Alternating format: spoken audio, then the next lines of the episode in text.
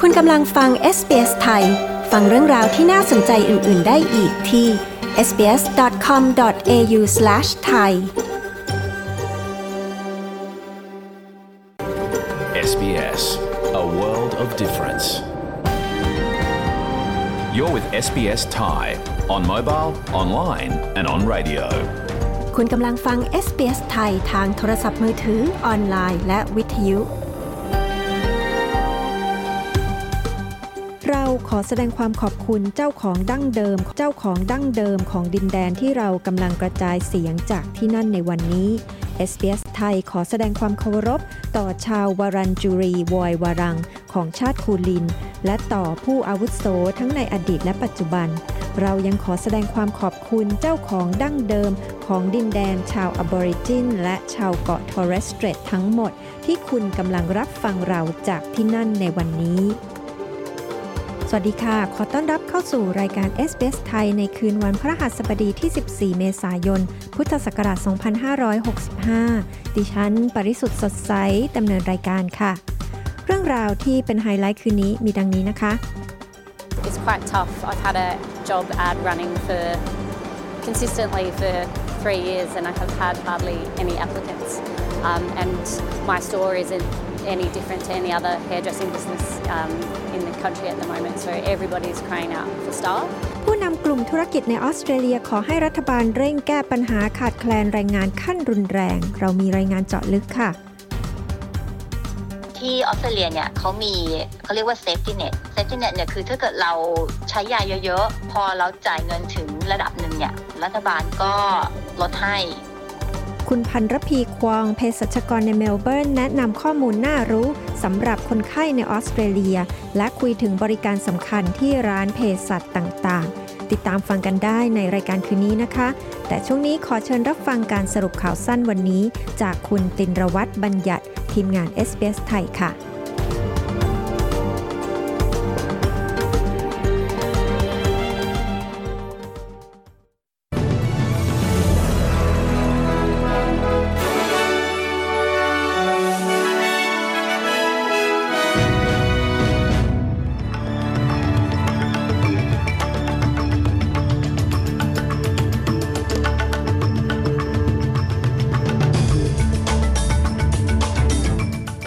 นายกออสเตรเลียเผชิญหน้าข้อกังขาจัดตั้งคณะกรรมการความโปร่งใส อุบัติเหตุรถชนพรมแดนควีนสแลนด์นิวเซาท์เวลส์แบ็คแพคเกอร์ชาวเกาหลี 4 รายเสียชีวิต ที่เมืองไทยเลขาสมชย้ำ ถนนข้าวสารเป็นพื้นที่สาธารณะ ไม่ได้รับอนุญาตให้เล่นน้ำสงกรานต์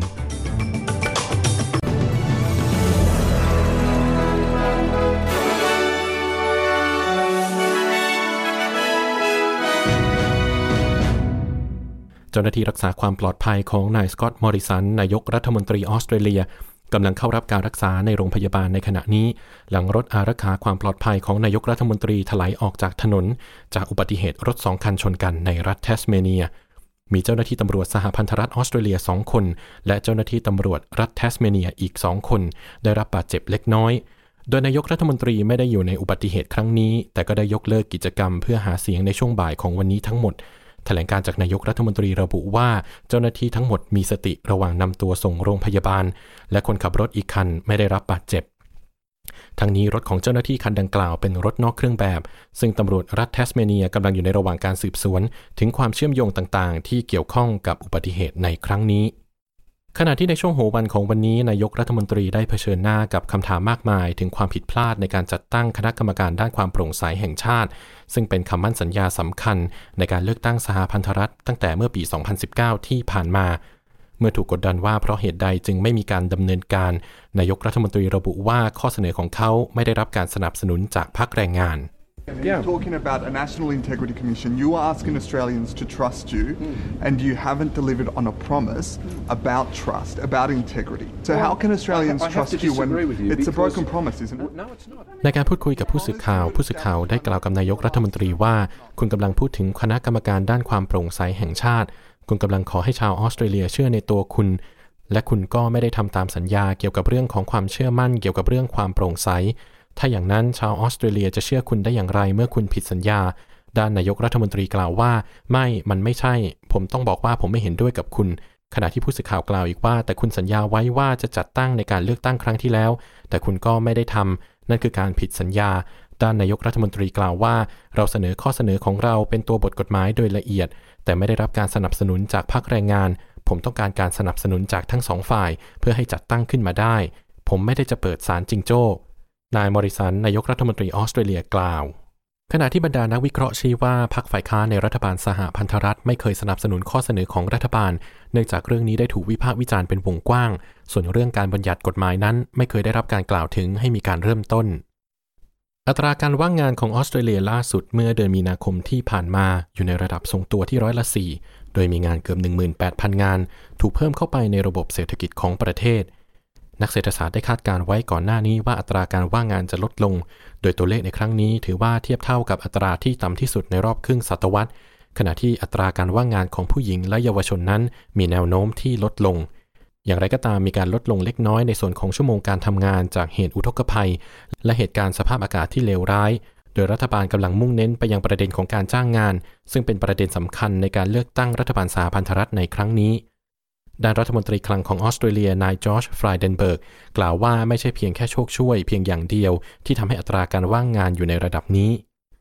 continuing that strong momentum we're seeing across the economy. Female unemployment was down. Youth unemployment was down.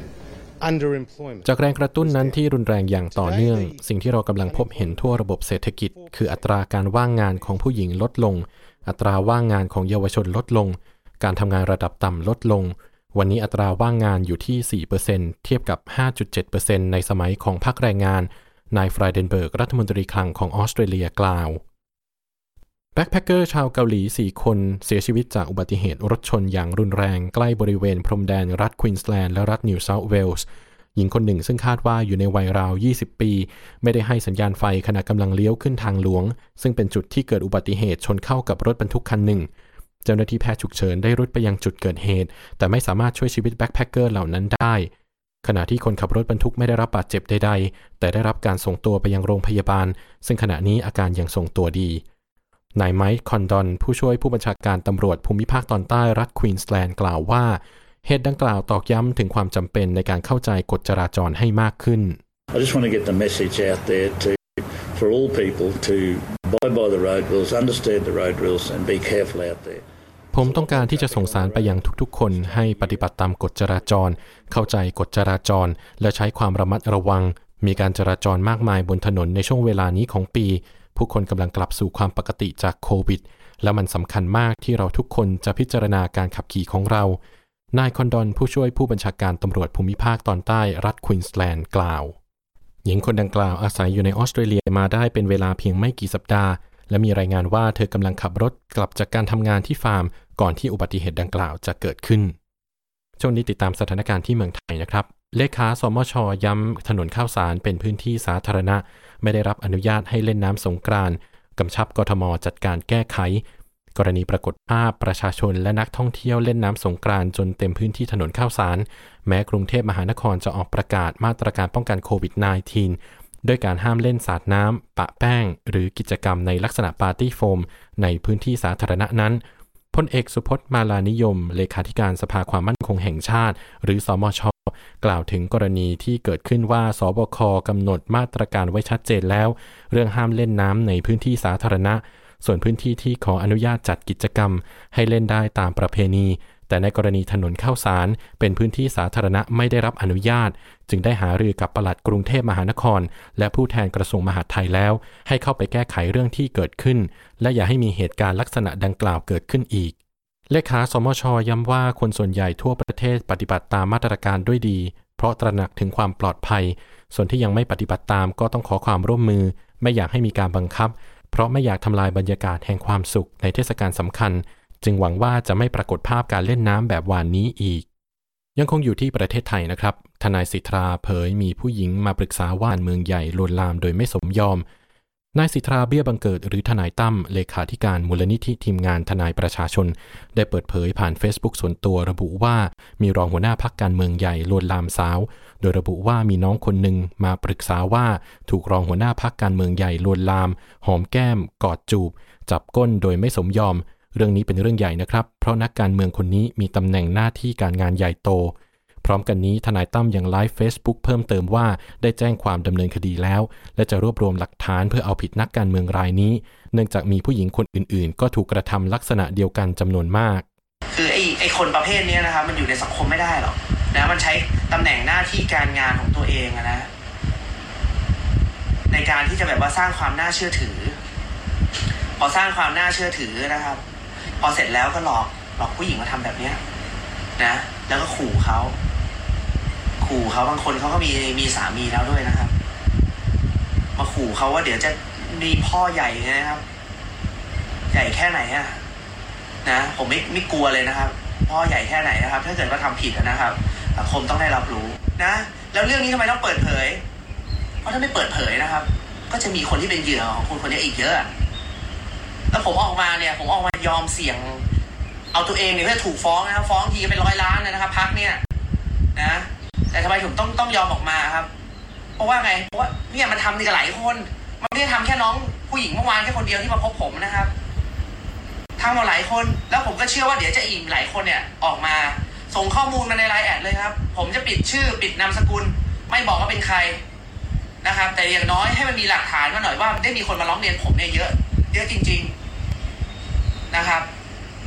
นายสิทธาเบี้ยบังเกิดหรือทนายตั้มเลขาธิการมูลนิธิทีมงานทนายประชาชนครับ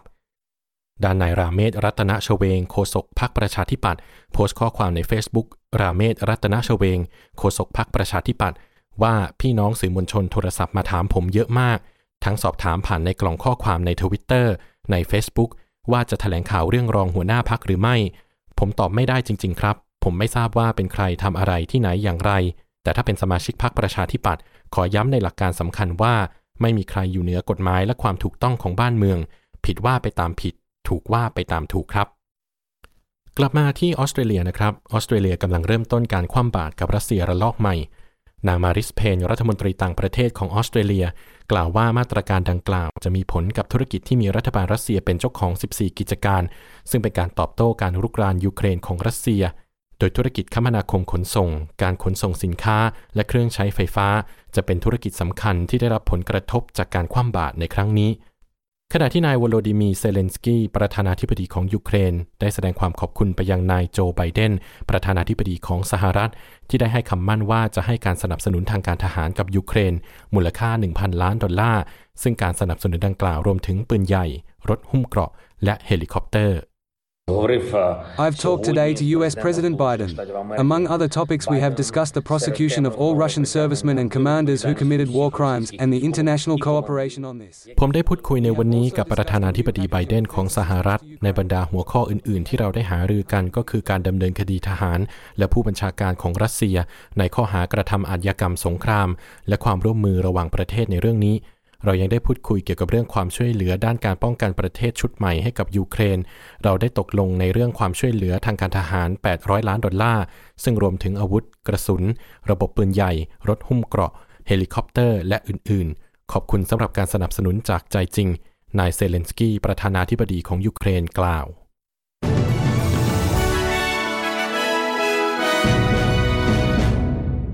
คุณกำลังฟังรายการ SBS ไทยกับดิฉัน ปริสุทธ์สดใสค่ะ SBS ไทยมีข่าวสารและข้อมูลที่สำคัญสำหรับการใช้ชีวิตของคุณในออสเตรเลียมานำเสนออย่างทันท่วงทีทุกวันนะคะ ตอนนี้เราก็มีข้อมูลแล้วก็ข่าวมากมายเกี่ยวกับการเลือกตั้ง ระดับสหพันธรัฐของออสเตรเลีย ที่จะมีขึ้นในวันที่ 21 พฤษภาคมนี้ค่ะ คุณสามารถติดตามเราได้ที่เว็บไซต์ของเราที่ sbs.com.au/thai และที่ Facebook ของเรานะคะ ที่ facebook.com/sbsthai ค่ะช่วงหน้านี้นะคะเราก็จะมีเรื่องราวที่กลุ่มผู้นำธุรกิจต่างๆ ในออสเตรเลียกำลังขอให้รัฐบาลเร่งแก้ปัญหาการขาดแคลนแรงงานขั้นรุนแรงค่ะ แล้วก็มีการแนะนำให้กระบวนการขอวีซ่าทักษะสำหรับลูกจ้างผู้ย้ายถิ่นฐานนั้นง่ายขึ้นนะคะ ติดตามฟังกันค่ะ แต่ช่วงนี้นะคะมาฟังข่าวเจาะลึกจากเมืองไทยกันก่อนค่ะ ช่วงนี้มาตามติดเรื่องข้อกล่าวหาว่านักการเมืองระดับรองหัวหน้าพักผู้หนึ่งลวนลามผู้หญิง และประเด็นการเล่นน้ำสงกรานในไทยปีนี้ ซึ่งมีข้อจำกัดเนื่องจากโควิด ฟังรายละเอียดทั้งหมดนี้ได้จากรายงานข่าวสายตรงจากเมืองไทย โดยคุณชาดาสมบุญผล ผู้สื่อข่าวพิเศษของ s อ s ไทยประจำประเทศไทยค่ะ สวัสดีค่ะ คุณชาดา สวัสดีคุณผู้ฟังที่เคารพทุกท่านค่ะ กรณีมีข้อกล่าวหาว่ามีนักการเมืองระดับรองหัวหน้าพักการเมืองขนาดใหญ่ ผู้หนึ่งลวนลามผู้หญิง เรื่องนี้มีรายละเอียดเพิ่มเติมอย่างไรคะ หลังจากที่ทนายตั้มนะคะ หรือว่าทนายสิทธาเบี้ยบังเกิด เลขาธิการมูลนิธิทีมงานทนายประชาชน ออกมาโพสเฟซบุ๊กระบุว่ามีผู้หญิงมาร้องเรียน บอกว่าถูกรองหัวหน้าพักการเมืองขนาดใหญ่พักหนึ่งลวนลามหอมแก้มกอดจูบจับก้นโดยที่ไม่สมยอม เรื่องนี้ก็มีความคืบหน้าเกิดขึ้นนะคะ เมื่อหลังจากที่ผู้หญิงคนนี้ออกมาเปิดเผยตัวตน แล้วก็เปิดเผยรายละเอียดแล้ว ก็ปรากฏว่ามีผู้เสียหายที่มีเหตุการณ์ลักษณะเดียวกันนี้ค่ะ อีกกว่า 10 คนได้เข้าไป ให้ข้อมูลและก็รายละเอียดต่างๆ กับทนายตั้มจนล่าสุดทนายตั้มได้ออกมาเปิดเผยประเด็นนี้เพิ่มเติมค่ะว่า ผู้เสียหายกว่า 10 คนเล่าว่า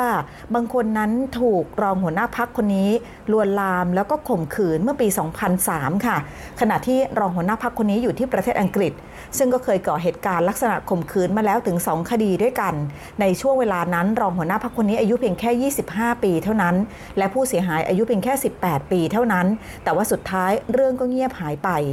นอกจากนี้ยังพูดด้วยค่ะว่ารองหัวหน้าพักคนนี้เป็นบุคคลหนึ่งค่ะ ที่มีชื่อเสียงด้านของสถาบันการเงิน เคยเป็นผู้บริหารของธนาคารหลายต่อหลายแห่งด้วยกัน แล้วก็มักจะนัดเจอกับเหยื่อผู้เสียหายที่ร้านอาหารแห่งหนึ่ง ย่านสุขุมวิทก่อนที่จะมีพฤติกรรมลวนลาม หรือบางครั้งใช้การข่มขู่และข่มขืนจนในที่สุด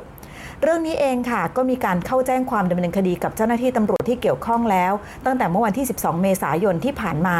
แต่ว่าอย่างไรก็ตาม เสียหายทั้งหมดนั้นก็ไม่พร้อมที่จะเปิดเผยตัวค่ะ เนื่องจากว่าเกรงจะไม่เกิดความปลอดภัยกับตัวเอง แต่ขณะเดียวกันก็พร้อมที่จะให้ข้อมูลกับทนายตั้มเพื่อนำข้อมูลทั้งหมดนั้นไปสืบสาวเราเรื่องต่อไป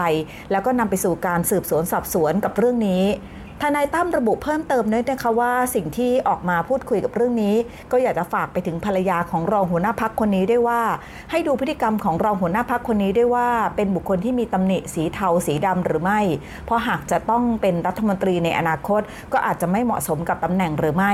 ขนาดเดียวกันก็ไม่อยากจะให้มีกลุ่มผู้เสียหายคนอื่น ๆ หรือเหยื่อคนอื่น ๆ นั้นถูกกระทำลักษณะเดียวกันแบบนี้ด้วยค่ะ จนถึงตอนนี้มีการเปิดเผยหรือยังคะว่าพักการเมืองดังกล่าวนั้นคือพักอะไร และบุคคลที่ถูกกล่าวหาว่ามีพฤติกรรมลักษณะนี้คือใครคะ และทันทีที่ทนายตั้มออกมาเปิดเผยเรื่องนี้นะคะ ก็ทำให้ในสังคมออนไลน์นั้นมีการวิพากษ์วิจารณ์กันอย่างมากค่ะว่าพรรคการเมืองที่ว่านั้นคือพรรคการเมืองอะไร รวมไปถึงรองหัวหน้าพรรคคนนั้นเป็นบุคคลไหนกันแน่ แต่ว่าอย่างไรก็ตามค่ะล่าสุดนายปริญญ์ พานิชภักดิ์ รองหัวหน้าพรรคประชาธิปัตย์เองก็ออกมาโพสต์เฟซบุ๊กพูดถึงเรื่องราวนี้เหมือนกันนะคะ บอกว่ากรณีที่ทนายษิทราเบี้ยบังเกิดได้โพสต์เฟซบุ๊กระบุว่ามีรองหัวหน้าพรรคลวนลามหญิงสาวที่มาปรึกษาความรู้เรื่องด้านเศรษฐศาสตร์โดยไม่สมยอม และถูกคาดหมายว่า คนคนนั้นอาจจะเป็นนายปรินพานิชพักนั้นนายปรินยืนยันนะคะว่าตนเองไม่ได้ทำพฤติกรรมเช่นนั้น และความจริงที่ปรากฏออกมาต่อหน้าสื่อ และบอกว่าเป็นพฤติกรรมของตนเองนั้น ถือว่าเป็นเรื่องเท็จทั้งสิ้น อย่างไรก็ตามยืนยันว่ารู้ดีว่าทำอะไรลงไป และไม่ได้ทำในสิ่งที่ถูกกล่าวหา เรื่องที่เกิดขึ้นไม่ถือว่าเกิดประโยชน์กับใครทั้งนั้น ดังนั้นในปรินจึงระบุนะคะว่าจะขอชี้แจงเรื่องนี้เพียงทีเดียวด้วยการถแถลงข่าว โดยจะขอนัดหมายกันอีกทีหนึ่ง ซึ่งอาจจะเป็นวันพรุ่งนี้ค่ะ จะออกมาชี้แจงรายละเอียดข้อที่จริงทั้งหมด และยืนยันว่าพฤติกรรมของรองหัวหน้าพักที่ทนายตั้มระบุมานั้น ไม่ใช่ตัวเขานายปรินพานิชพักสำหรับนายปรินพานิชพักนั้นมีการเปิดเผยโปรไฟล์ออกมานะคะ ว่าเป็นบุคคลสำคัญในพรรคประชาธิปัตย์เป็นหนุ่มวัย 44 ปีค่ะ เป็นลูกชายคนโตของดร ศุภชัยพานิชภักดิ์ อดีตรองนายกรัฐมนตรี และรัฐมนตรีหลายสมัยของพรรคประชาธิปัตย์ค่ะ เป็นนักวิชาการชื่อดัง และตัวของดร ศุภชัยเองก็เคยเป็นอดีตผู้อำนวยการใหญ่องค์การการค้าโลกหรือ WTO ด้วยสำหรับนายปริญญ์เองปัจจุบันนั้นดำรงตำแหน่งรองหัวหน้าพรรค และยังเป็นหัวหน้าทีมเศรษฐกิจทันสมัยของพรรคประชาธิปัตย์หรือเรียกว่าทีม Avenger เศรษฐกิจ หรือ New Academy ของทางพรรคประชาธิปัตย์ และยังเป็นประธานคณะกรรมการขับเคลื่อนธุรกิจทางการเกษตร ของกระทรวงเกษตรและสหกรณ์ด้วย และล่าสุดก็เพิ่งได้รับการแต่งตั้งให้เป็นผู้อำนวยการการเลือกตั้งผู้ว่าราชการกรุงเทพมหานคร และผู้สมัครสมาชิกสภากรุงเทพมหานคร หรือสอกอที่จะมีการเลือกตั้งในวันที่ 22 พฤษภาคมนี้ด้วยค่ะ ส่วนบรรยากาศการเล่นน้ำสงกรานในประเทศไทยปีนี้เป็นอย่างไรคะ สงกรานต์ปีนี้ในประเทศไทยยังคงมีมาตรการเข้มข้นนะคะ ที่ห้ามสาดน้ำสงกรานต์ห้ามใช้ปืนฉีดน้ำห้ามจัดการเล่นน้ำในพื้นที่ที่เป็นพื้นที่สาธารณะ ซึ่งหน่วยงานที่เกี่ยวข้องทั้งสบคและก็กระทรวงสาธารณสุขออกมาตรการค่อนข้างจะเข้มข้นค่ะ ให้เป็นเทศกาลสงกรานต์แบบวิถีใหม่ คือมีการลดน้ำผู้สูงอายุ และมีการปรับพรมน้ำกันเพียงแค่เล็กน้อยเท่านั้น แต่ว่าอย่างไรก็ตาม หลังจากที่มีมาตรการออกมาก็ปรากฏว่ายังคงมีผู้ที่ฝ่าฝืนโดยเฉพาะนักท่องเที่ยวที่ไปท่องเที่ยวยังจังหวัดใหญ่ ๆนะคะ อย่างจังหวัดเชียงใหม่ซึ่งเป็นแหล่งจังหวัดท่องเที่ยวสำคัญ ก็พบว่าเมื่อวานนี้วันสงกรานต์มีการลักลอบเล่นน้ำกัน โดยพบว่าโรงแรมแห่งหนึ่งใกล้กับขวงประตูท่าแพจัดให้มีอุโมงค์น้ำบางคนใช้ปืนฉีดน้ำแล้วก็ใช้ขวดน้ำสาดใส่ผู้ที่ขับขี่ยวดยานพาหนะผ่านไปมา และยังพบว่านักท่องเที่ยวหลายคนค่ะ ไม่สวมหน้ากากอนามัยด้วย เรื่องนี้ก็ทำให้นายประจนปรัชสกุลผู้ว่าราชการจังหวัดเชียงใหม่ต้องสั่งการให้ตำรวจและหน่วยงานที่เกี่ยวข้อง ไปลงพื้นที่ควบคุมทำความเข้าใจกับนักท่องเที่ยวค่ะ รวมไปถึงทำความเข้าใจกับผู้ประกอบการสถานบันเทิง สถานประกอบการทุกแห่งด้วยว่า ปีนี้ยังคงงดการเล่นน้ำสงกรานอยู่ และไม่สามารถที่จะจำหน่ายเครื่องดื่มแอลกอฮอล์เกินกว่าเวลาที่กฎหมายกำหนดได้ ทั้งนี้ต้องปฏิบัติตามมาตรการในการป้องกันโควิด -19 อย่างเคร่งครัด หากใครกระทำความผิดก็จะถูกลงโทษตามกฎหมาย ส่วนอีกหนึ่งจังหวัดก็คือที่จังหวัดภูเก็ตค่ะ ก็เป็นอีกหนึ่งจังหวัดด้วยเช่นกันที่พบว่ามีนักท่องเที่ยวลักลอบเล่นน้ำกัน ในซอยบางลาป่าตอง ซึ่งนักท่องเที่ยวบางส่วนก็คือไม่รู้นะคะว่าห้ามเล่นน้ำดังนั้นนายอำนวยพินสุวรรณรองผู้ว่าราชการจังหวัดภูเก็ต พร้อมกับเจ้าหน้าที่ฝ่ายปกครอง และตำรวจภูธรของสภ.ป่าตอง ก็ต้องลงพื้นที่ไปทำความเข้าใจประชาสัมพันธ์กับนักท่องเที่ยวค่ะ ว่าสิ่งที่ทำอยู่นี้ถือว่าเป็นสิ่งที่ผิดกฎหมาย แต่ว่าอย่างไรก็ตามเหตุการณ์ที่เกิดขึ้นทั้งที่จังหวัดเชียงใหม่และจังหวัดภูเก็ตนะคะ เจ้าหน้าที่ก็ไม่ได้มีการลงโทษเอาผิดกับใครเพราะเข้าใจดีว่านักท่องเที่ยวนั้นหลายต่อหลายคนค่ะ ไม่ทราบเรื่องของกฎหมายและระเบียบต่างๆ ที่ออกมาในการควบคุมโควิด -19 ขณะเดียวกันก็ไม่อยากจะให้เกิดความเข้มงวดมากนัก เนื่องจากว่าในช่วงนี้เป็นช่วงของเทศกาลค่ะ อย่างไรก็ตามมีสิ่งหนึ่งเหมือนกันที่น่ากังวลนะคะ เพราะว่ามีการพูดถึงตัวเลขของผู้ติดเชื้อหลังสงกรานจากนายแพทย์ธีระวรัตนารัตน์อาจารย์คณะแพทยศาสตร์จุฬาลงกรณ์มหาวิทยาลัยค่ะ ซึ่งท่านบอกว่า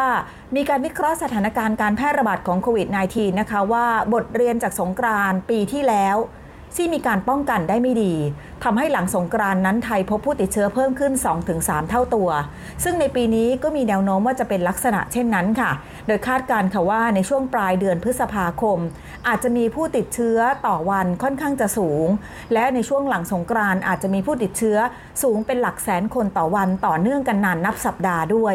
ซึ่งช่วงนี้เองทางหน่วยงานที่เกี่ยวข้องอย่างสบคเอง จึงออกมาตรการที่เข้มงวดมากขึ้นค่ะ แล้วก็มีการเฝ้าระวังเกี่ยวกับเรื่องนี้ รวมไปถึงสั่งการไปยังโรงพยาบาลต่างๆ ด้วยค่ะว่า ให้เตรียมเตียงในการรองรับผู้ป่วยให้พร้อม และหากมีผู้ป่วยจำนวนมากขึ้น ก็จำเป็นที่จะต้องเปิดโรงพยาบาลสนาม ที่ก่อนหน้านี้ได้ปิดไปแล้วในหลายพื้นที่ด้วยกันค่ะดิฉันชาดาสมบูรณ์ผลรายงานข่าวสำหรับ SBS ไทย รายงานจากกรุงเทพมหานครค่ะ SBS SBS SBS SBS SBS SBS Radio คุณกำลังฟัง s อ s ไทยกับดิฉัน ปริสุทธ์สดใสค่ะสำหรับการติดตามรับฟังรายการของเรานะคะ คุณจะฟังทางวิทยุทางเว็บไซต์ก็ได้ หรือจะให้สะดวก ก็ต้องไปดาวน์โหลดแอปมาใช้กันค่ะ SBS Radio App จะช่วยให้คุณฟัง SBS ไทย ทั้งฟังสด ฟังย้อนหลัง ฟังพอดแคสต์สัมภาษณ์ แล้วก็ฟังพอดแคสต์ซีรีส์ต่างๆ ได้ทุกเมื่อที่คุณต้องการนะคะ SBS Radio App ดาวน์โหลดได้ฟรีทาง App Store หรือ Google Play ค่ะ ในช่วงท้ายรายการนะคะ คุณพันรพีควองเภสัชกรในเมลเบิร์นจะมาอธิบายถึงบริการสำคัญที่ร้านเภสัชต่างๆ ในออสเตรเลียค่ะ ซึ่งก็มีทั้งเรื่องการฉีดวัคซีนนะคะ เรื่องใบสั่งยาจากแพทย์แบบอิเล็กทรอนิกส์ แล้วก็การกินยาอย่างถูกต้องค่ะ พลาดไม่ได้นะคะ แต่ช่วงนี้มาฟังเรื่องของการขาดแคลนแรงงานในออสเตรเลียกันก่อนค่ะ ผู้นำธุรกิจต่างๆ ในออสเตรเลียร้องขอความช่วยเหลืออย่างเร่งด่วน เพื่อแก้ไขปัญหาการขาดแคลนแรงงานขั้นรุนแรง ที่กำลังส่งผลกระทบต่อบริษัทต่างๆ ทั่วประเทศ พวกเขากำลังผลักดันให้มีสิ่งจูงใจมากขึ้น เพื่อดึงดูดผู้ย้ายถิ่นฐานที่มีทักษะอาชีพ ให้มาอย่างออสเตรเลีย ซึ่งรวมไปถึงให้มีเส้นทางที่ง่ายขึ้นสำหรับการเป็นผู้อยู่อาศัยถาวรที่นี่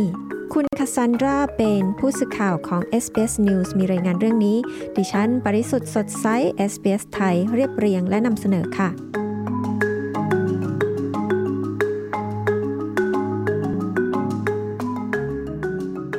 ในขณะที่พนักงานออฟฟิศต่างหลังไหลกลับไปทำงานที่ย่านศูนย์กลางธุรกิจของซิดนีย์ร้านตัดผมสำหรับผู้ชายของคุณเรเน่บัลทอฟก็เริ่มกลับมาได้รับความนิยมจากลูกค้ามากมาย แต่คุณบัลทอฟกล่าวว่าเธอกำลังพบความยากลำบาก ที่จะให้บริการอย่างเพียงพอกับความต้องการที่เพิ่มมากขึ้นของลูกค้า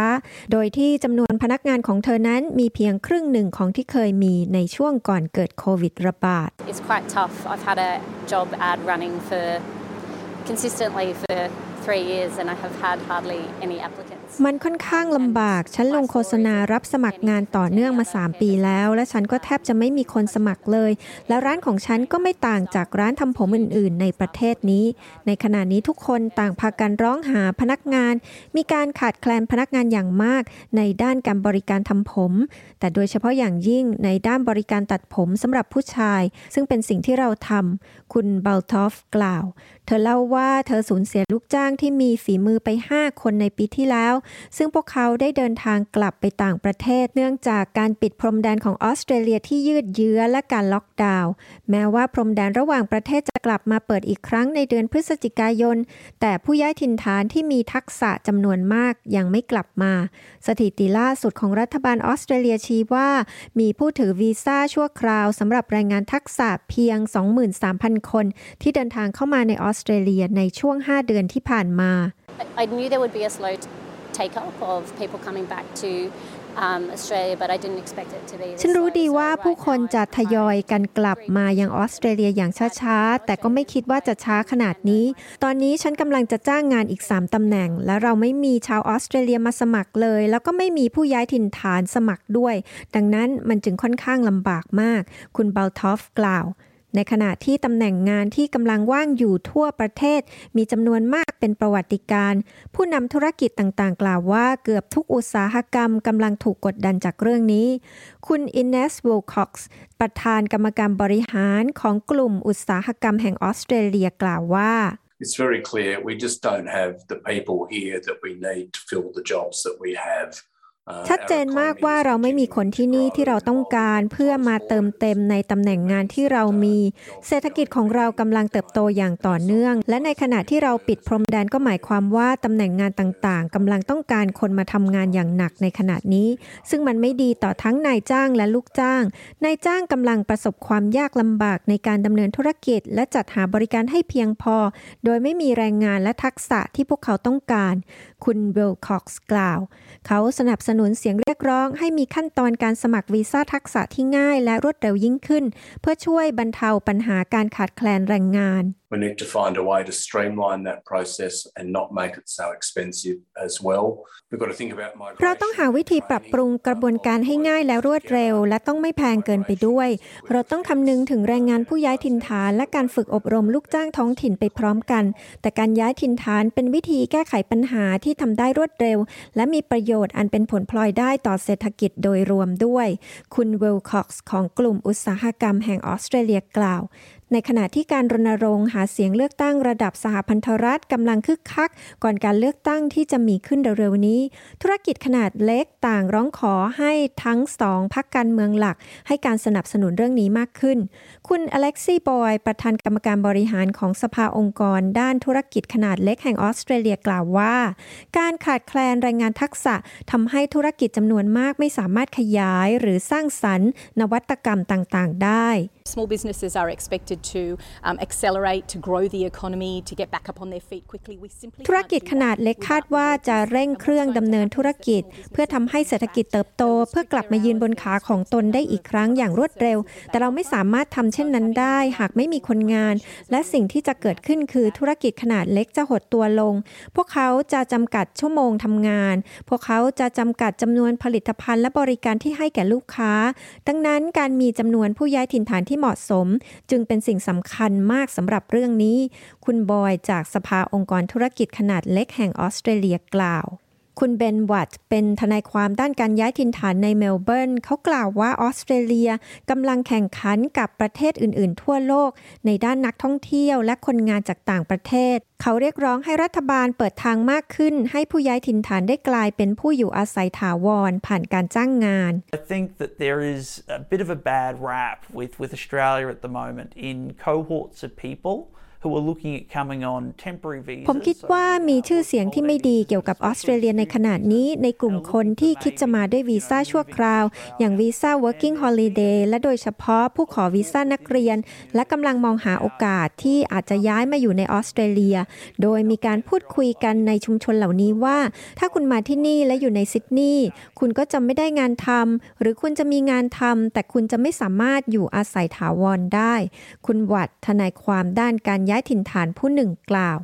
รัฐบาลออสเตรเลียได้กำหนดจำนวนสูงสุดในการรับผู้ย้ายถิ่นฐานถาวร ไว้ที่ 160,000 คนสำหรับปี 2022 ถึง 2023 และกล่าวว่า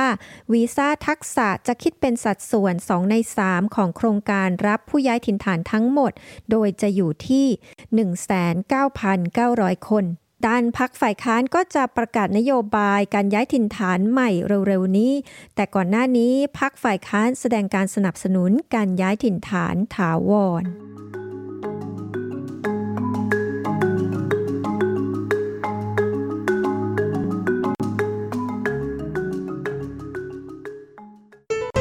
คุณกำลังฟัง SBS Thai You're listening to SBS Thai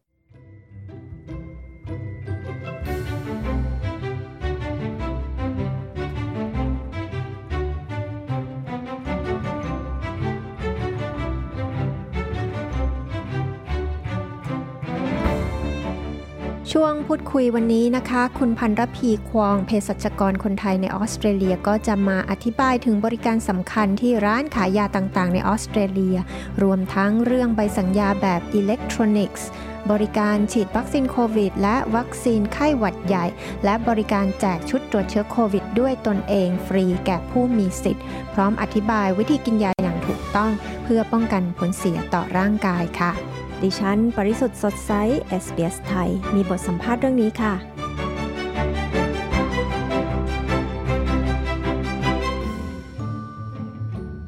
สวัสดีค่ะ คุณปุ๊กทำงานอยู่ที่โรงพยาบาล แล้วก็ที่ร้านขายยาเนี่ยนะคะทำอยู่ที่ไหนบ้างคะก็มีทำอยู่ Knox Private Hospital นะคะ ที่ w a n t e r n a South แล้วก็มีที่ Elstonwick ค่ะ Advantage Pharmacy คุณปุ๊กเป็นเภสัชกรในออสเตรเลียมากี่ปีแล้วคะ โอ้เกือบ20ปีแล้วค่ะโหเรียกว่าประสบการณ์ช่ำชองทีเดียวนะคะ ค่ะ อายุไม่น้อยแล้วค่ะ ที่คุยกับคุณปุ๊กเนี่ยนะคะ ก็ได้ยินมาว่าตอนนี้ค่ะ การไปหาหมอแล้วก็ไปเอายาที่ร้านขายยาเนี่ยตอนนี้ก็มีการเปลี่ยนไปมากทีเดียวนะคะ แต่ก่อนเวลาไปพบแพทย์ แพทย์ก็จะให้ใบสั่งยามาเป็นกระดาษ แล้วเราก็เอาไปให้เภสัชกรดูอะไรเงี้ยนะคะ ทีนี้บางทีก็อาจจะทำใบสั่งยาหายหรือว่าลืมเอาไปที่ร้านนะคะทุกวันนี้เนี่ย ได้ข่าวว่าแพทย์ก็สามารถออกใบสั่งยาให้เป็นแบบอิเล็กทรอนิกส์ใช่ไหมคะ อยากจะให้คุณปุ๊กอธิบายให้ฟังนิดนึงค่ะว่าที่แพทย์ออกใบสั่งยาเป็นแบบอิเล็กทรอนิกส์มาให้เนี่ยมันเป็นรูปแบบไหนคะ แล้วทีนี้ถ้าสมมุติว่าแพทย์ออกใบสั่งยามาให้เนี่ยจะส่งไปยังที่ร้านขายยาได้เลยหรือเปล่าคะจริงๆแล้วมันก็มีมาค่อนข้างนานพอสมควรแล้วนะคะ เพียงแต่ว่าแต่ก่อนโควิดเนี่ยมันยังไม่มีความจำเป็นเท่าสมัยนี้ พอโควิดมาเนี่ย มันทำให้ทุกอย่างพวกอิเล็กทรอนิกส์สคริปต์พวกนี้มัน fast forward เร็วขึ้นเยอะ ก็ตอนนี้นะคะคือมันมีหลายทางคือหมอบางคนเขาก็ยังใช้ paper script อยู่ แล้วก็มันก็คือเขาค่อยค่อยๆหมอเยอะขึ้นเนี่ย ค่อยๆ enroll กับทาง Medicare ว่าเขาจะเป็น e-script นะคะ คือ e-script เนี่ยมันก็มีหลายแบบ คือบางที่เขาก็มีลิงก์กับร้านเภสัชโดยตรง บางที่เนี่ยเขาก็จะเป็น SMS ให้เรา หรือว่า SMS ให้ทางร้านเภสัชโดยตรง แล้วแล้วก็ใน SMS เนี่ยเราก็เปิดมาเป็นสคริปต์ได้ หมอส่วนมากที่เขาใช้เนี่ยเขาก็จะเป็นส่ง SMS ให้คนไข้มากกว่า เพื่อคนไข้จะจะได้ไปร้านเภสัชไหนก็ได้ แล้วก็พอเราคลิกเปิดเนี่ยมันก็จะเป็น QR code เพื่อเราจะให้เดินเข้าไปในร้านเภสัชแล้วร้านเภสัชเนี่ยเขาก็จะสแกน QR code แล้วก็เขาจะจ่ายยาจาก QR code นั้น แล้วก็ถ้าเกิด คุณหมอเนี่ยเขาให้ repeat ก็คือให้ให้ repeat เพื่อจะอ่านต่อไปเนี่ยเภสัชเขาก็จะถามว่าจะให้ print เป็น repeat เป็น paper repeat หรือว่าไม่เขาก็ส่งทางอิเล็กทรอนิกส์กลับมา ในมือถือใน SMS เราต่ออืมค่ะ ทีนี้อย่างที่คุณปุ๊กบอกก็คือว่าไม่ใช่แพทย์ทุกคนที่จะออกใบสั่งยาเป็นแบบอิเล็กทรอนิกส์ได้ใช่ไหมคะ ใช่ค่ะ คือสุดบางคนเขาก็ยังแบบไม่ค่อยเขายังโรเทคอยู่อะเนาะเขาก็ยังใช้เขาก็ยังใช้มือแล้วก็ใช้เขียนอยู่ ใช้ใบสั่งยาเขียนอยู่อะค่ะ อืมค่ะ ถ้าสมมุติว่าคนไข้อยากได้เป็นแบบอิเล็กทรอนิกส์สคริปต์ก็อาจจะต้องคุยกับแพทย์ GP ของเราดูว่าสามารถทำแบบนั้นได้หรือไม่ ใช่ค่ะ แต่ GP ส่วนมากถ้าเกิดเขาไม่ได้อายุมากมากอย่างเงี้ยส่วนมากเขาก็เปลี่ยนเป็น e-script กันหมดแล้วอะนะคะ แล้วถ้าแบบที่แพทย์ส่งไปยังร้านขายยาโดยตรงเนี่ยนะคะ เราจะเลือกได้ไหมคะ ว่าอยากจะให้ส่งไปที่ร้านนู้นร้านนี้อะค่ะเลือกได้ค่ะเพียงแต่การเลือกเนี่ยเราก็ต้องดูว่าร้านเภสัชนั้นอะมีมีทำไหมมีลิงก์ไหมเพราะว่าร้านเภสัชเขาก็บางบางที่เขาก็ถ้าเขาเล็กมากเขาอาจจะไม่มี ไม่มีพวกซิสเต็มพวกนี้อะไรอย่างเงี้ยค่ะมันก็เหมือนเหมือนกับพวก GP อะค่ะ บางทีเขาก็ยังไม่ได้ไม่ได้ไม่ได้มีเทคโนโลยีพวกนี้ แต่ว่าหลังส่วนมากเขาก็เขาก็มีแล้วอะค่ะคืออันนี้มันก็ต้องเช็คอีกทีง่ายสุดก็คือให้ให้ GP เนี่ย SMS มามือถือเรา สิ่งหนึ่งที่ผู้คนในออสเตรเลียก็อาจจะสับสนกันอยู่ก็คือว่า เวลาซื้อยาไปเนี่ยนะคะ ยาตัวไหนที่จะได้รับการชดเชยให้จาก Medicare หรือว่าเอาไปเบิกจากประกันสุขภาพได้ อันนี้ในฐานะคนไข้เนี่ยเรามีสิ่งที่จะสังเกตหรือว่ารู้ได้ไหมคะ แล้วก็ถ้าสมมุติเราไม่รู้จริง ๆ เนี่ยเภสัชกรจะช่วยแนะนำตรงนี้ได้ไหมคะ คือสิ่งแรกเนี่ยนะคะ คือให้เช็คกับหมอก่อน เวลาเขาจะให้ยาเนี่ยว่า Medicare เนี่ย cover ไหม คือถ้าเกิด cover เนี่ยมันก็มีอยู่ 2 อย่าง คือถ้าเกิดเรามี concession card กับเราไม่มี concession card ถ้าเรามี concession card เนี่ยก็คือ6เหรียญ80 นะคะ ถ้าเกิดเราไม่มี concession card เนี่ยก็ 42.50 ที่จะจ่ายมากที่สุด แต่ถ้าเกิดมันไม่ cover เนี่ยเราก็จ่ายเต็ม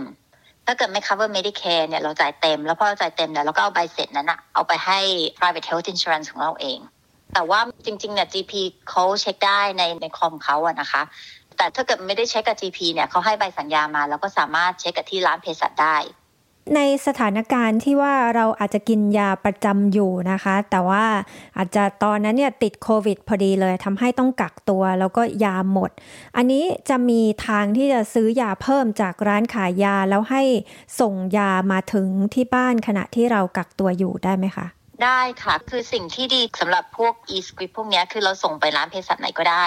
ส่ง SMS ให้เขาแล้วเขาสามารถเปิดได้ใช่ไหมคะ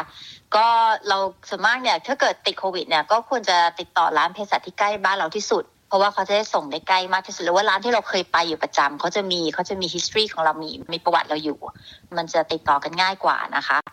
แต่ถ้าเกิดฉุกเฉินจริง ๆ แบบไม่ได้อยู่ใกล้ร้านเภสัชไหนเนี่ย บางทีก็ติดต่อ GP ที่ telehealth นะคะ แล้วเขาจะช่วย coordinate พวกนี้ให้ได้ ตอนนี้เนี่ยนะคะ ประชาชนทั่วไปก็สามารถไปฉีดวัคซีนต้านโควิด ได้ที่ร้านขายยาในชุมชนใช่ไหมคะเลยอยากจะให้คุณปุ๊กช่วย อธิบายนิดนึงค่ะว่าที่ร้านขายยาเนี่ยฉีดวัคซีนต้านโควิด ให้กับเด็กตั้งแต่ 5 ขวบขึ้นไปเลยหรือเปล่า แล้วผู้ที่อยากจะไปฉีดเนี่ยนะคะ จองยังไงบ้างแล้ววัคซีนเนี่ยมีให้เลือกหลากหลายชนิดหรือเปล่าคะคือการฉีดวัคซีนเนี่ยมันทำได้สามที่นะคะ คือที่ร้าน GP นะคะ ที่หมอที่ร้านเภสัชแล้วก็ที่ vaccination center นะคะ ตามที่รัฐบาลเขาจัดไว้นะคะ คือถ้าง่ายที่สุดเนี่ย อ่าพี่ว่าร้านเภสัชเนี่ยมันง่ายที่สุด เพราะว่ามันมันไม่ต้องรอนานอะเนาะแต่ว่าการจองเนี่ยมันแล้วแต่ว่าเราจะไปยี่ห้ออะไร อย่าง Chemist Warehouse ก็ก็มีแพลตฟอร์มของเขาที่เราจะต้องไปในเว็บไซต์ ถ้าเกิดเป็น Advantage Pharmacy เขาก็เป็นเว็บไซต์ของเขาอะนะคะ แต่ถ้าเกิดสมมติว่าร้านไหนที่เราไปบ่อยๆเนี่ยไปร้านเดิมก็ดีกว่าเขามีประวัติมีข้อมูลเขารู้ว่าเราแพ้อะไร เราเขารู้ว่าเราทานยาอะไรอยู่ ก็ไปร้านเดิมดีกว่า ก็โทรหาเขาก็ได้ค่ะ แล้วบอกว่าเราอยากจะฉีดฉีดวัคซีน ก็คืออย่างที่พูดนะคะก็ตั้งแต่ห้าขวบขึ้นไป แล้วก็ตอนนี้เนี่ยฉีดได้สามเข็มก็คือเข็มแรกเข็มที่สองแล้วก็บูสเตอร์เข็มที่สามค่ะ ล่าสุดก็คนที่อายุ65ปีขึ้นไป เข็มที่4อันนี้ก็ได้แล้วใช่ค่ะแล้วหรือว่าคนที่มีโรคซับซ้อนอยู่ค่ะ ค่ะ แล้ววัคซีนนี่มีให้เลือกหลากหลายเลยหรือเปล่าคะ มีอะนะคะก็คือจริง ๆ แล้วมันมีก็คือสองแบบอะค่ะ คือเป็น mRNA ก็คือที่เป็น Pfizer Moderna Novavax แล้วก็เป็น AstraZeneca ซึ่งเป็นวัคซีนที่ทำแบบตั้งแต่สมัยก่อนอย่างเงี้ยค่ะ ตอนนี้เนี่ยนะคะก็เริ่มที่จะ เข้าฤดูใบไม้ร่วงจะเป็นฤดูหนาวกันแล้วเนี่ยนะคะ อันนี้ถ้าสมมุติว่าประชาชนอยากจะไปฉีดวัคซีนไข้หวัดใหญ่ ไปพร้อม ๆ กับฉีดวัคซีนโควิดเลยเนี่ย อันนี้ก็ทำได้ที่ร้านขายยาด้วยใช่ไหมคะทำได้ค่ะ คือจะฉีดพร้อมกันก็ได้ เพียงแต่ถ้าจะฉีดพร้อมกันเนี่ย เราก็แนะนำว่า side effect เนี่ยมันอาจจะรุนแรงขึ้นหน่อย ก็เต็มตัวไว้นะคะ แต่ฉีดพร้อมกันได้ค่ะไม่มีปัญหา แล้วตอนนี้ฟลูวัคซีนเนี่ยเขาแนะนำว่าเริ่มฉีดประมาณเดือนนี้ค่ะ ประมาณเดือนสี่เนี่ย เพื่อจะเพราะว่ามันจะใช้เวลาเพื่อจะมันจะ effective ในร่างกายเนาะเพราะว่าเวลาเข้าเดือนหกเดือนเจ็ดอย่างเงี้ยร่างกายจะได้มีภูมิต้านทานพอ ก็ฉีดได้ตั้งแต่เดือนนี้เป็นต้นไปเลยอีกอย่างหนึ่งก็คือที่ร้านขายยาก็มีการแจกชุดต รวจเชื้อโควิด ด้วยตนเองแบบทราบผลรวดเร็วนะคะ หรือ rat test เนี่ย คือแจกให้ฟรีสำหรับประชาชนบางกลุ่มใช่ไหมคะ ใช่ค่ะ คือต้องมี concession card นะนะคะ เท่านั้นที่ถึงจะรับฟรีได้ ถ้าเกิดเป็น concession เนี่ยคือโปรแกรมเนี่ยมันเริ่มตั้งแต่เดือนเดือนมกราเดือนหนึ่ง แล้วมันก็ไปสามเดือนหนึ่งสองสามเดือนสามใช่ไหมคะซึ่งจริง ๆ แล้วเนี่ยมันจบไปแล้ว แต่ว่าเขาเขาต่อให้อีกสามเดือนหน้า แล้วเขาจำกัดไหมคะว่าขอได้คนละกี่ชุดกี่อันนะคะ ค่ะคนหนึ่งเนี่ยขอได้สิบสิบเทสนะคะ แต่ว่าได้มากที่สุดเนี่ยคือห้าเทสต่อเดือน ประมาณกล่องหนึ่งถ้ากล่องละห้าอัน ใช่ใช่ค่ะ ต่อเดือนห้าห้าอันต่อเดือน แต่ว่าภายในสามเดือนเนี่ยได้แค่สิบอัน อืมค่ะ ก็คือติดต่อร้านขายยาใกล้บ้าติดนต่อร้านขายยา ใช่ก็คือเอา concession card เราไป แล้วบอกว่าเราจะเอา rat test แล้วเขาจะจัดการให้ค่ะ SBS ไทยทางโทรศัพท์มือถือ ออนไลน์ และทางวิทยุ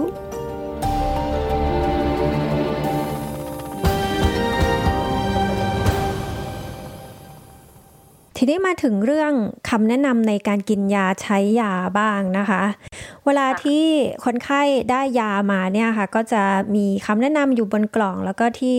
ร้านเภสัชกรก็จะอธิบายให้เราฟังนะคะ เช่นว่ากินยาก่อนอาหารหลังอาหาร หรือพร้อมอาหารทำนองเนี้ยค่ะ คนไข้บางคนก็อาจไม่ปฏิบัติเคร่งครัดนะคะ พวกคำแนะนำในการกินยาเหล่านี้ค่ะ ถ้าเราไม่ทำตามเนี่ยจริง ๆ แล้วมันมีผลเสียต่อร่างกายไหมคะ มันก็มีนะคะ คือมันมีได้สองอย่างคือมันอาจจะทำให้ยาเนี่ย มันไม่ได้ผลหนึ่งหรือว่าสองเนี่ยทำให้ร่างกายเราอะได้โดน side effect ไปนะคะ คือถ้าเกิดไม่ได้ผลเนี่ยก็คือยาบางตัวเนี่ยอ่ามันเกาะกับอาหาร มันทำให้ไม่ได้ซึมซับเข้าร่างกายนะคะ เราก็ต้องทานหลังอาหารหรือว่าก่อนอาหารนะคะ แล้วก็ยาบางตัวเนี่ย ถ้าเกิดกัดกระเพาะ เราก็ต้องทานด้วยอาหาร เพราะถ้าไม่ทานกับอาหารเนี่ยมันก็จะกัดกระเพาะ แล้วก็ทำให้กระเพาะเนี่ยเจ็บ เพราะฉะนั้นต้องตามค่อนข้างเข้มงวดอะค่ะ ที่บอกว่ากินยาก่อนอาหารเนี่ยหมายความว่ายังไงคะกินก่อนนานเท่าไหร่คะค่ะก็ถ้าเกิดจะตั้งทานท้องว่างนะคะ ก็คือก่อนอาหารเนี่ยก็คือครึ่งชั่วโมงถึงหนึ่งชั่วโมงเนี่ยกำลังดีก่อนอาหารหรือว่าถ้าทานอะไรไปแล้วเนี่ยก็ให้รอหนึ่งถึงสองชั่วโมงก่อน ให้ท้องว่างก่อนแล้วค่อยค่อยทานยา อืมค่ะ แล้วถ้ากินยาหลังอาหารก็คือจะต้องมีอาหารอยู่ในท้องแล้วก็ถึงจะก็กิกินนยาเลย กินทันทีเลยค่ะ ถ้าคุณหมอเขาบอกให้กินกับอาหารเนี่ยให้กินทันทีเลยค่ะ ให้มันมีอาหารในกระเพาะอะไรอย่างเงี้ย แต่ถ้าเกิดเลยไปแล้วหนึ่งถึงสองชั่วโมงเนี่ยเราก็กินกินนมก่อนก็ได้นะคะ แล้วก็ทานยาเพื่อให้ในในท้องเนี่ยมันมีอาหารหน่อย ยาบางอย่างที่บางทีแพทย์บอกว่าต้องกินพร้อมอาหารหรือว่าหลังอาหารที่มีอาหารอยู่ในท้องอยู่เนี่ย บางคนอาจจะคิดว่าตอนนั้นเนี่ยไม่สะดวกที่จะกินอาหารจริง ๆ ก็เลยอาจจะไม่กินยาซะเลยอะไรอย่างเงี้ยนะคะ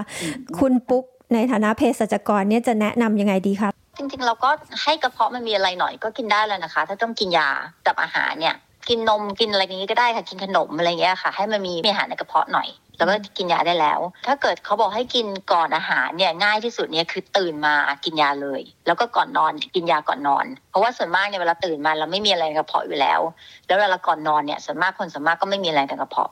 ยาบางอย่างเนี่ยนะคะที่มีคำแนะนำให้คนไข้กินให้หมดแผง หรือว่าให้หมดคอส แต่ว่าบางคนก็อาจจะกินไปจนอาการดีขึ้น แล้วก็หยุดไม่ได้กินต่อให้หมดอย่างที่มีคำแนะนำอันนี้เนี่ย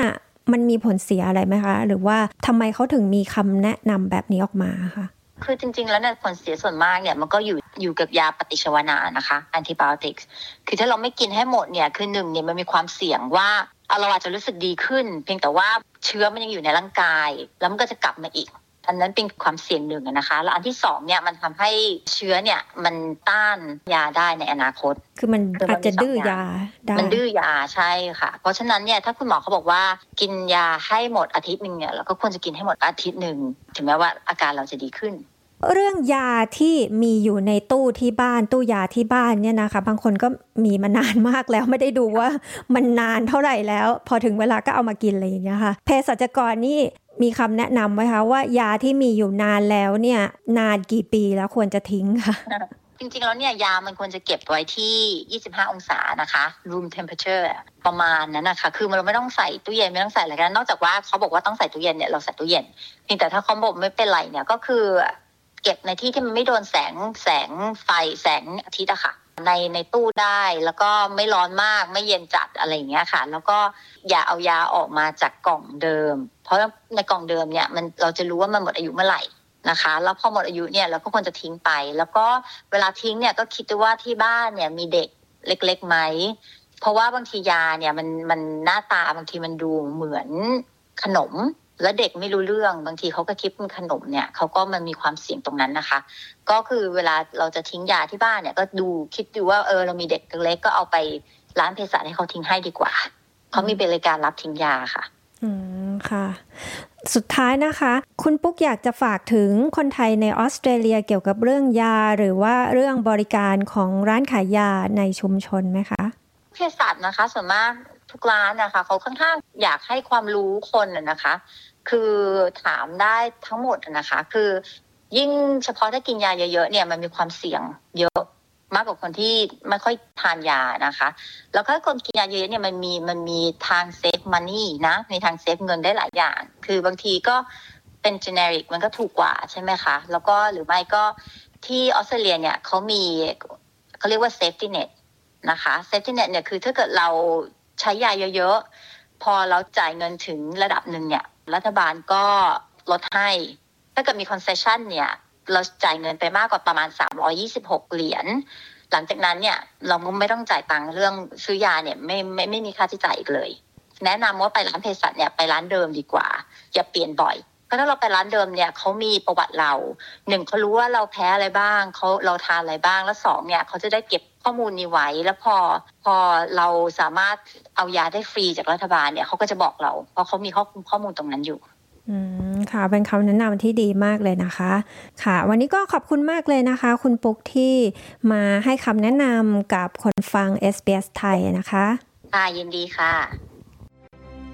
นั่นก็คือคุณพันรพีควองเภสัชกรคนไทยในออสเตรเลีย ซึ่งมาอธิบายถึงบริการที่ร้านขายยาต่างๆ ใกล้บ้านคุณนะคะ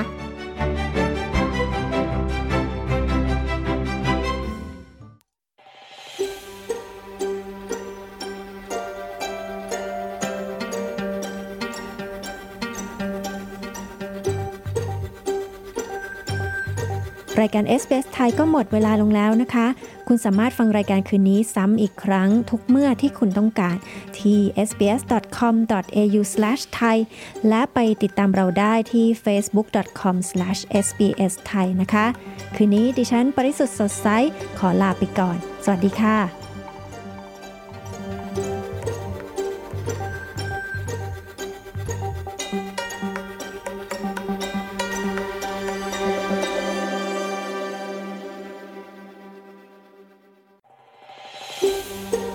ฟังเรื่องราวน่าสนใจแบบนี้อีกใช่ไหม ฟังได้ทาง Apple Podcast Google Podcast Spotify หรือที่อื่น ๆ ที่คุณฟัง podcast ของคุณ